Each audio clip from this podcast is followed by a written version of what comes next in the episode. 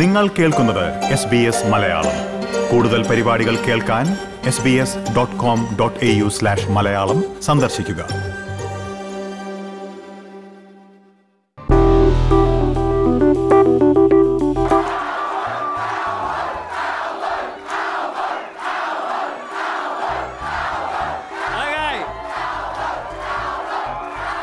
Thank you. വ്യക്തിജീവിതത്തിലും രാഷ്ട്രീയ ജീവിതത്തിലും ആന്റണി അൽബനീസിയെ സന്തോഷങ്ങൾ തേടിയെത്തിയിരുന്നത് വലിയ വലിയ കാത്തിരിപ്പുകൾക്കൊടുവിലാണ് ഇംഗ്ലീഷ് വംശജനല്ലാത്ത ഒരാൾ ഓസ്ട്രേലിയൻ പ്രധാനമന്ത്രി പദവിയിലെത്തുന്നത് ആദ്യമായാണ് and I'm honoured to be given the opportunity to serve as the 31st Prime Minister of Australia. സർക്കാർ സഹായത്തോടെയുള്ള വീട്ടിൽ പെൻഷൻ വാങ്ങുന്ന ഒരമ്മയുടെ മകനായി പിതാവിന്റെ സാമീപ്യമില്ലാതെ വളർന്ന തന്റെ നേട്ടം അഭിമാനത്തോടെയാണ് അൽബനീസി പങ്കുവയ്ക്കുന്നത് My fellow Australians, it says a lot about our great country that the son of a single mum who was a disability pensioner who grew up in public housing down the road in Camperdown Albo എന്ന് വിളിപ്പേരുള്ള ആന്റണി അൽബനീസിയുടെ പാരമ്പര്യ വേരുകൾ ഇറ്റലിയിലാണ് ചെന്നെത്തുക ആയിരത്തി തൊള്ളായിരത്തി അറുപതുകളുടെ തുടക്കത്തിൽ Irish വംശജിയായ അമ്മ Marian ഒരു കപ്പൽ യാത്രക്കിടയിൽ പരിചയപ്പെട്ട ഇറ്റലിക്കാരനായ കാർലോസ് അൽബനീസിയാണ് ആന്റണി അൽബനീസിയുടെ പിതാവ് My mother uh, grew up not far from here in which is only a few away from where we are now. And she did what many Australians do, uh, which is to, as a, a young woman, travel overseas uh, by ship in those days in the early 1960s. And she travelled uh, to Europe, to London via all of the, uh, the, the stops on the way Singapore, uh, what is now Sri Lanka was then Ceylon, uh, Egypt, stopped in Naples, and after going through the, the Suez Canal, and then uh, on to Southampton in London. Uh, on that ship, uh, she met uh, a, a young man, uh, Carlo Albanese, and he and her had a relationship. And uh, she became uh, pregnant with me.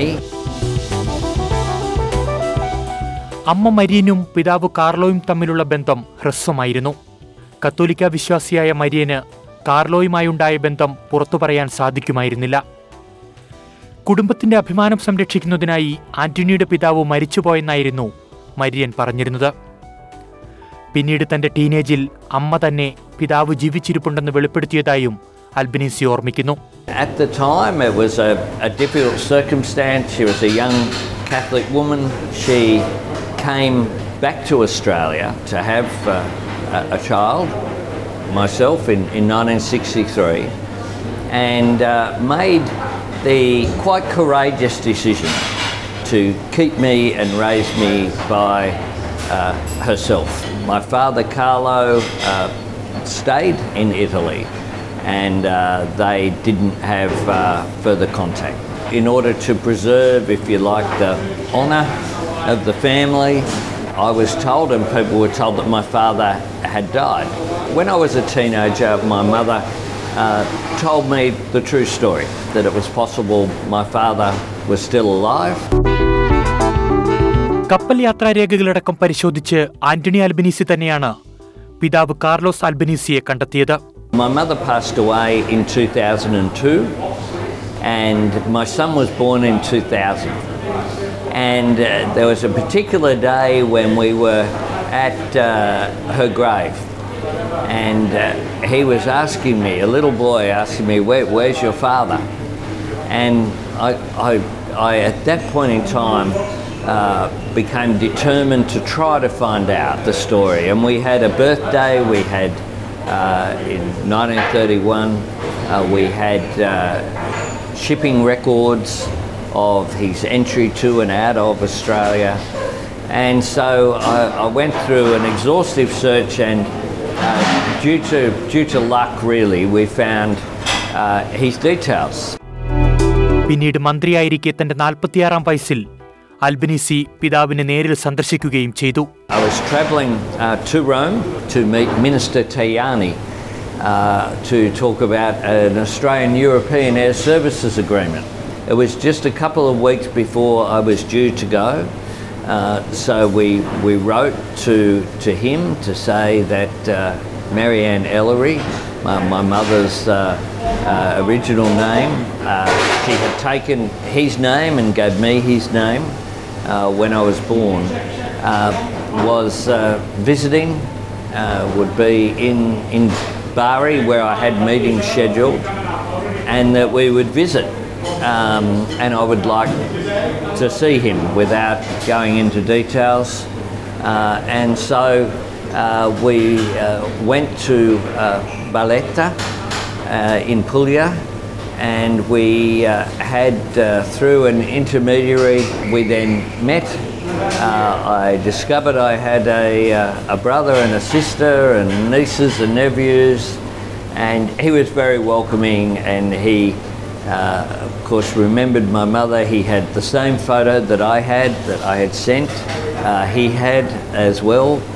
Um, and we uh, enjoyed a, a relationship and contact that was in December 2009. So I was 46 years old when I first met my father. Uh, they were quite surprised that uh, someone, a, a deputy prime minister uh, from the other side of the world, was his son. And I visited uh, the following Easter. I took my son across to see his grandfather and to meet uh, all of uh, his family. Uh, so I met uh, him. He had uh, consequently he had married a woman from the town, from Barletta, and we enjoyed a, a number of meetings. Um, he passed away in January of 2014, and then I. Uh, felt that I could tell the story.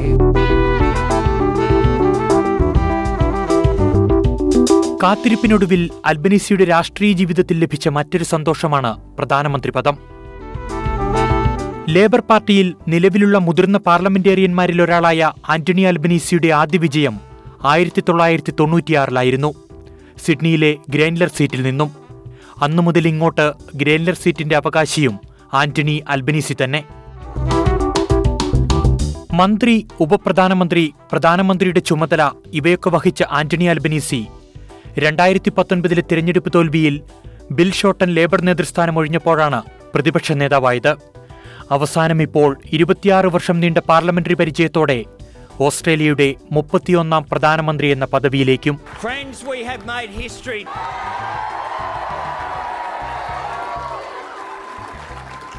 And tomorrow, together, we begin the work of building a better future. അടുത്തിടെ Anthony Albanese തന്റെ വേഷത്തിലും ശരീരഭാരത്തിലും വരുത്തിയ മാറ്റങ്ങൾ ചർച്ചകൾക്കിടയാക്കിയിരുന്നു പുതിയ കണ്ണടയും വേഷവും അടക്കമുള്ള മുഖംമിനുക്കലുകൾ തിരഞ്ഞെടുപ്പ് മുന്നിൽ കണ്ടെന്നായിരുന്നു വിമർശനങ്ങൾ. പ്രചാരണത്തിനിടയിൽ പോലും അൽബനീസിക്കെതിരെ നിരവധി വിമർശനങ്ങളുണ്ടായിരുന്നു. ഇതെല്ലാം മറികടന്നാണ് ആന്റണി അൽബനീസിയുടെ വിജയം. ലേബർ പാർട്ടി സർക്കാർ രൂപീകരിക്കുമെന്നുറപ്പാണ് ആന്റണി അൽബനീസി പ്രധാനമന്ത്രിയാകും. ഒറ്റയ്ക്ക് ഭൂരിപക്ഷം ലഭിച്ചില്ലെങ്കിൽ സ്വതന്ത്രരുടെയോ ചെറു പാർട്ടികളുടെയോ പിന്തുണ ലേബറിന് ആവശ്യമായി വരും. അൽബനീസിയടക്കം അഞ്ചു പേരാണ് തുടക്കത്തിൽ മന്ത്രിസഭയിലുണ്ടാകുക വരുമാഴ്ചയിൽ മറ്റു മന്ത്രിമാരെയും അവരുടെ വകുപ്പുകളും തീരുമാനിക്കുമെന്ന് ആന്റണി അൽബനീസി പറഞ്ഞു Uh, all of the portfolios uh, have been worked out uh, as an interim arrangement uh, with the Department of Prime Minister and Cabinet uh, because you can't have a, uh, a circumstance whereby there aren't ministers. So they'll all be sworn into uh, multiple portfolios uh, tomorrow. Uh, the caucus and the normal processes will operate uh, the week after next. Quad നേതാക്കളുടെ യോഗമാണ് അൽബനീസിക്ക് മുമ്പിലുള്ള ആദ്യ വെല്ലുവിളി ചൈനയെ ചെറുക്കാൻ രൂപം കണ്ട quad സഖ്യത്തെ അൽബനീസിയും ലേബർ സർക്കാരും എങ്ങനെ സമീപിക്കുന്നുവെന്നതാണ് ഏവരും ഉറ്റുനോക്കുന്നത് ചൊവ്വാഴ്ച ടോക്കിയോയിൽ നടക്കുന്ന ക്വാഡ് നേതാക്കളുടെ യോഗത്തിൽ അൽബനീസി പങ്കെടുക്കും ടോക്കിയോ ഉച്ചകോടിയിൽ ഏറെ പ്രധാനം ഇന്ത്യൻ പ്രധാനമന്ത്രി നരേന്ദ്രമോദിയുമായുള്ള കൂടിക്കാഴ്ചയാണ്. അടുത്തിടെ ഒപ്പിട്ട ഇന്ത്യ ഓസ്ട്രേലിയ വ്യാപാര കരാർ ഇരു രാജ്യങ്ങൾക്കും പ്രധാനപ്പെട്ടതാണ്. വ്യാപാര രംഗത്ത് ചൈന ഉയർത്തിയ വെല്ലുവിളിക്ക് പകരമായാണ് മോറിസൺ സർക്കാർ ഇന്ത്യയെ നോക്കിക്കണ്ടിരുന്നത്. ഈ വിഷയത്തിലെ അൽബനീസിയുടെ നിലപാട് നിർണായകമാണ്. സമൂഹമാധ്യമങ്ങളിൽ സുഹൃത്തുക്കളെ പോലെ പെരുമാറിയിരുന്ന മുൻ പ്രധാനമന്ത്രി സ്കോട്ട് മോറിസണും നരേന്ദ്രമോദിയും സ്വീകരിച്ച അതേ പാതയിലൂടെ ഓസ്ട്രേലിയയും ഇന്ത്യയും മുന്നോട്ടു പോകുമെന്നതിന് കേവലം ഒരു വ്യാപാര കരാർ എന്നതിലുപരി രാഷ്ട്രീയപരമായി ഏറെ പ്രാധാന്യമുണ്ട്. അമേരിക്കൻ പ്രസിഡന്റ് ജോ ബൈഡനുമായും ആന്റണി അൽബനീസി ടോക്കിയോയിൽ കൂടിക്കാഴ്ച നടത്തും. Quad leaders meeting is an absolute priority for Australia, and it is it enables us to send a message to the world that uh, we uh, there is a change of government. Uh, there will be some changes in policy, particularly with regard to climate change and our engagement uh, with the world on those issues. And I look forward to uh, the meetings that have been organised. Uh, we've organised the Quad leaders meeting uh, will occur on Tuesday morning, and then there's a schedule of one-on-one meetings with uh, Prime Prime Minister uh, Kishida, our host, with uh, President Biden, and also with uh, Prime Minister Modi, and that will take place on Tuesday afternoon. Uh, I will return uh, to Australia on on Wednesday, and uh, then we'll get down to business. ഇനിയുള്ള ദിനങ്ങൾ അൽബനീസിക്കും ഓസ്ട്രേലിയയ്ക്കും ലോകരാജ്യങ്ങൾക്കും ഏറെ പ്രാധാന്യമുള്ളതാണ് കാലാവസ്ഥാ വ്യതിയാനം സമ്പദ്വ്യവസ്ഥ വിലക്കയറ്റം രാജ്യസുരക്ഷ മുന്നോട്ടുള്ള വഴികൾ മുൻപുണ്ടായിരുന്നതിനേക്കാൾ കടുപ്പമാണെന്ന് മറ്റാരേക്കാളും അൽബിനിസിക്ക് തന്നെയാണ് നന്നായി അറിയുക.